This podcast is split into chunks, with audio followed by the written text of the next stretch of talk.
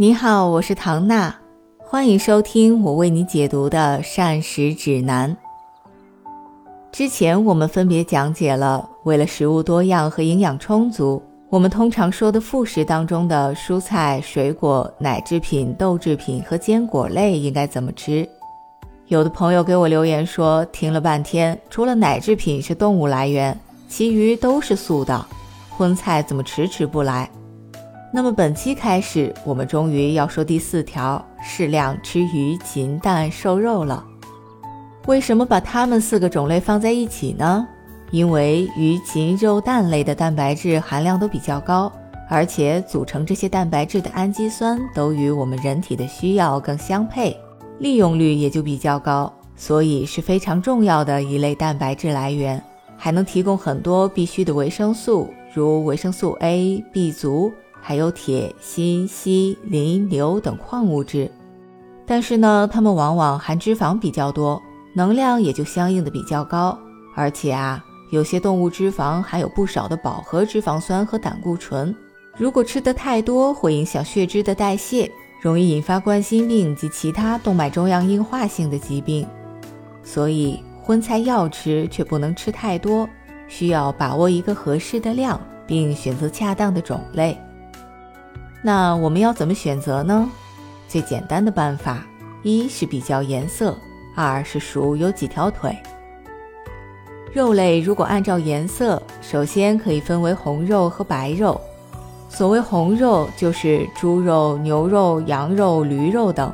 而白肉既有鸡鸭鹅的肉，也有鱼虾蟹的肉。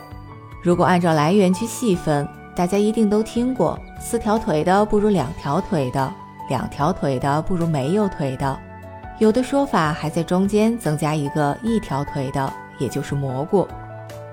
菌类确实含有一定量的蛋白质，但是和动物性食物相比，营养价值还是有差距的，所以我们一般还是主要依仗畜禽水产。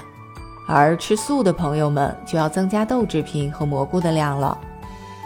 前面数腿的时候，可能有的朋友就已经听出来了，这个4条腿、2条腿、没有腿的排名是按照脂肪含量来递减的。水产品相对的脂肪含量最低，禽类呢略高一点，但是也要优于牲畜的肉。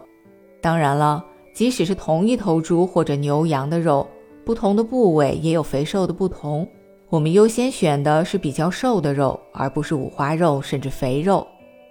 另外，从脂肪酸构成来看，很多鱼类，特别是深海鱼类，富含 Omega-3 系列的不饱和脂肪酸。我们通常在很多油的包装上会看到写成 N-3。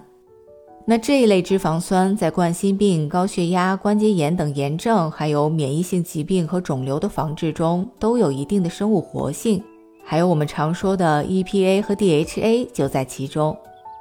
EPA 具有降低胆固醇和甘油三酯的作用，能降低血液粘稠度，预防动脉粥样硬化等心血管疾病。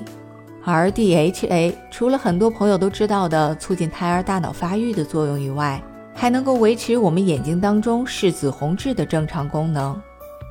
而相对于液态的植物油或鱼油，我们通常能看到在常温下动物肥肉呈现为固体，这就意味着这些脂肪中更多的是饱和的脂肪酸，俗话说的堵血管，更多的就归咎于它们。所以膳食指南才推荐我们吃肉的时候优先选择鱼和禽。不过优先和靠后也不等于绝对的优先的就好，靠后的就不好了。少吃肥肉、烟熏和腌制的肉，并不是瘦的猪肉、牛肉、羊肉、驴肉就不要吃了。